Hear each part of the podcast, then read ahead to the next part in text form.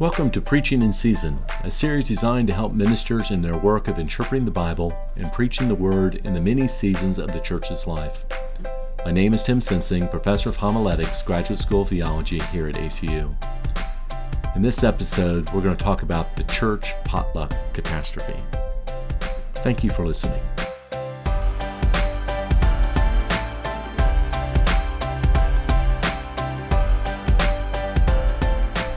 Galatians 1 11 through chapter 2, verse 14 is often called the Narratio.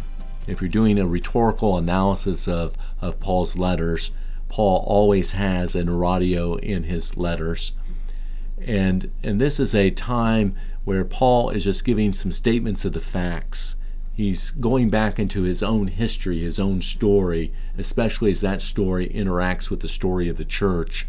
And with this statement of the facts, he's making an argument by stating how events in the past make it clear about how you should act in the future.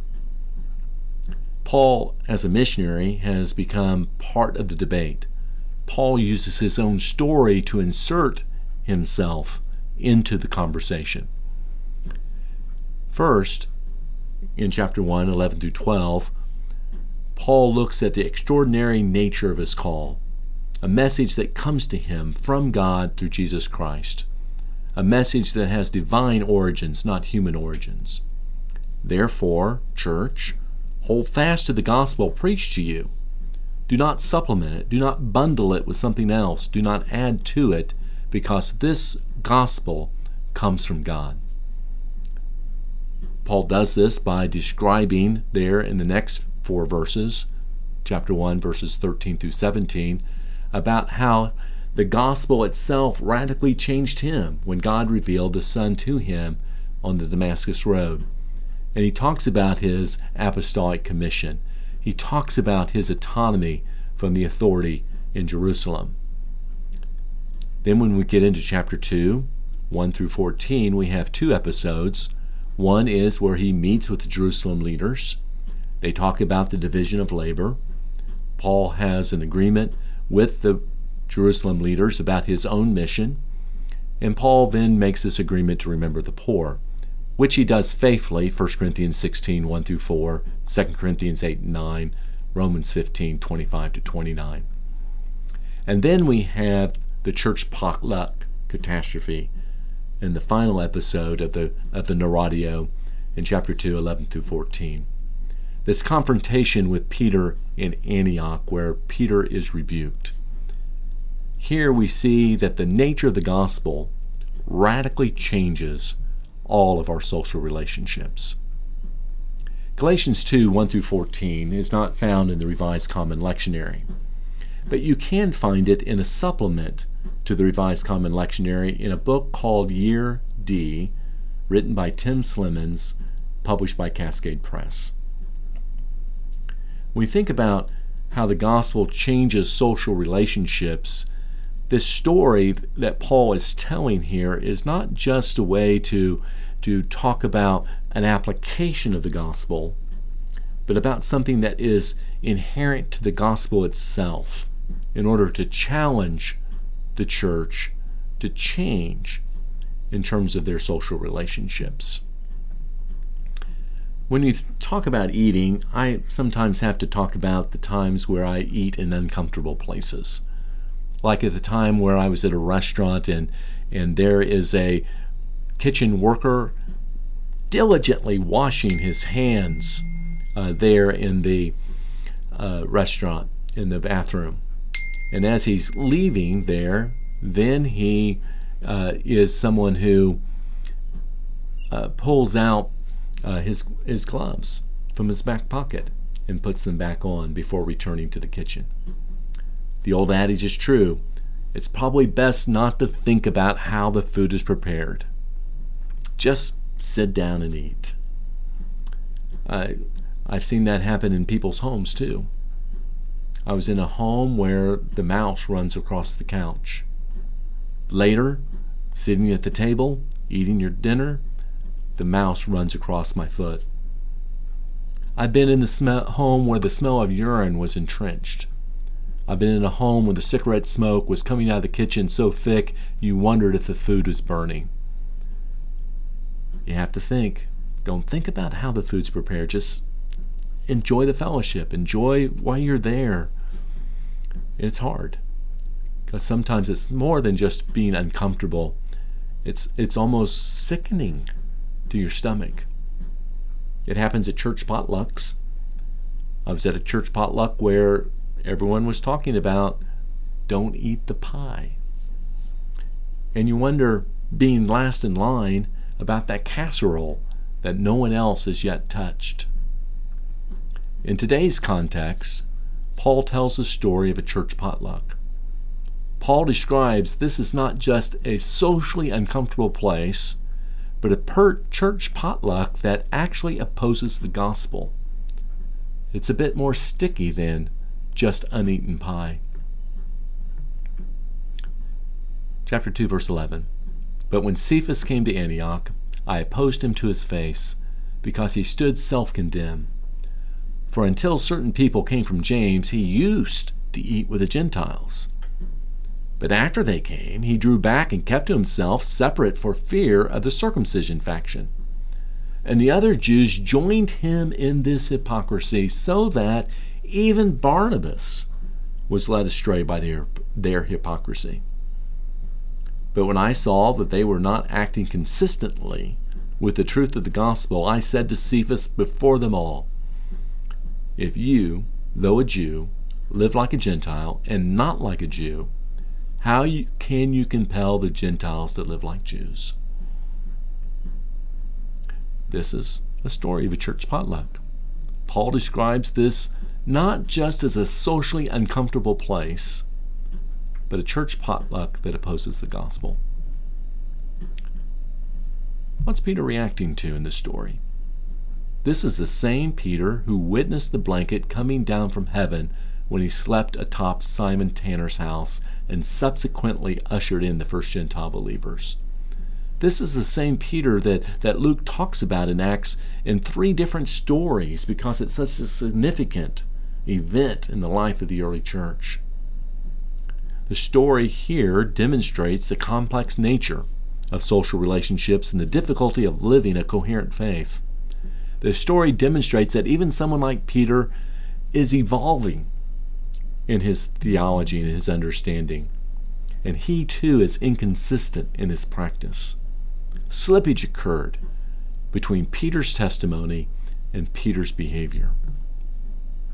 Now, Peter had no problems at first. He ate with the Gentile Christians at first. But when some from Jerusalem came, he caved. These Jewish Christians were demanding strict obedience to Jewish practices. Jews cannot live like Gentiles. Gentiles cannot continue to live like Gentiles to be good Christians. Gentiles must learn to live like Jews. By accepting these works of the law, these boundary markers, Gentiles indicated that they were identifying with a Jewish way of life and so somehow share more fully in the blessings of the Messiah, to share more fully into what it means to be the people of God. And Peter caved to the pressure to conform. If not to their interpretation, he fell prey to their prejudices and segregating ways. In so doing, he broke fellowship that was established by God in Jesus. So, how is the gospel embodied in everyday social practices? This text would say it's embodied in the fact that the church, the people of God, sit at one table. We share together a common life. Paul confronts Peter by saying, The death and resurrection of Jesus God has brought into being a new community that embraces Jews and Gentiles together as God's people. This is not an implication of the gospel, it is the integral in the gospel itself. This is not an application, it's part of the very DNA of what it means to have a Jesus who died for your sins and raised on the third day. You cannot be saved by the gospel and refuse to sit at the table. It, it, it's an incommensurate paradigm, it's a contradiction of essence. And you know, and I know, that this is not just about potlucks and meals. It happens in many other ways in which our social relationships interfere and, and contradict the gospel in our lives. So why do we still do this? Do this in the in the 21st century. Why do we still allow our prejudices to interfere with us embracing our brothers and sisters in full fellowship? You know, verse 14 is a, is a striking verse. Paul says we still do it because we're not acting consistently to the truth of the gospel. Or the King James would say, we're not acting in a straightforward way. Or the NIV would say, we're not acting in line. Today, we do not exclude we do not exclude people based upon Jewish laws about diets, holidays, and circumcision. The Galatians had to overcome the social barriers between Jews and Gentiles. The church today allows other issues to break barriers, to, to create barriers in our lives. So we've got to discover how those new social and ethnic barriers that still exist within and outside the church still are barriers to the gospel.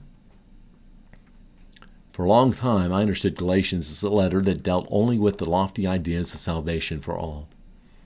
Somehow, for years, I was able to separate soteriology from the social setting of Paul. Somehow, I was able to separate the theology of Galatians 3, all are one in Christ, for the social implications and settings of Galatians 2. Somehow I was making a dualistic move of separating the spiritual from the material. I was making a dualistic move, somehow separating my eschatology from my ecclesiology, separating my soteriology from ecclesiology. I would talk about that this is a passage that talks about salvation, not one that would talk about social issues. Instead of testifying about divine grace that removes social boundaries, I was repeating the disposition of Peter's whose actions established an ethnic fence around grace. Through some theoretical gymnastics, I was separating belief and promise from their social implications and supporting actions. I was not connecting the concrete living realities of people's lives by segregating the promises of God from the actual unity and solidarity those promises address. I'm not alone.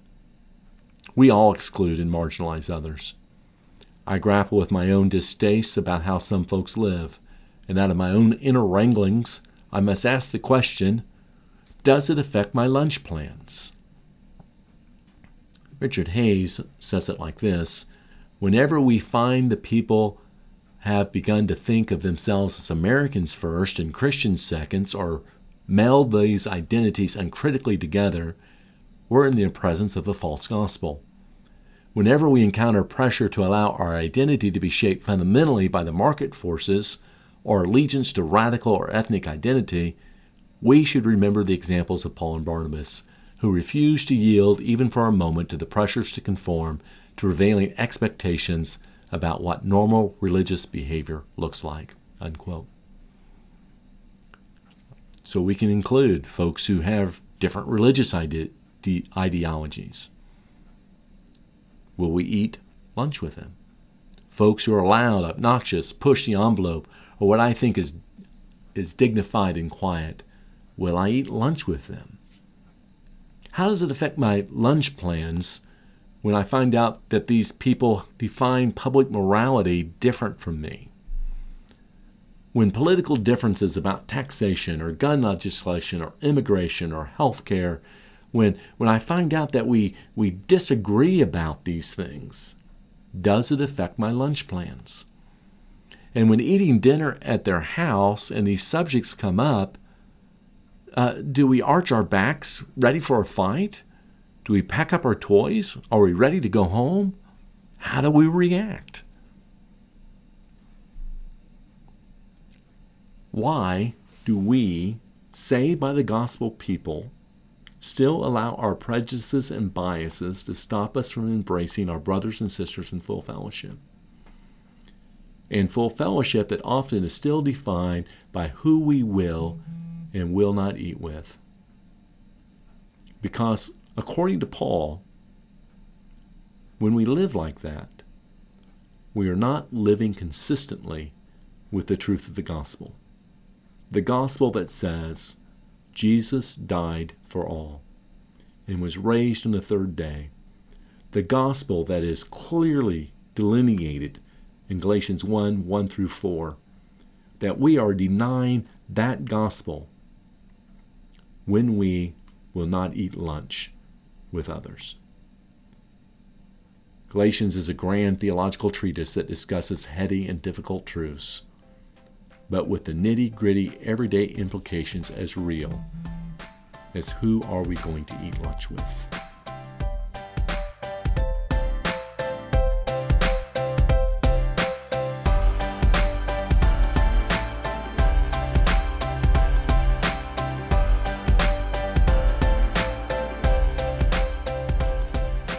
Preaching in Season is a production of the Graduate School of Theology at Abilene Christian University in partnership with the Center for the Study of Ancient Religious Texts.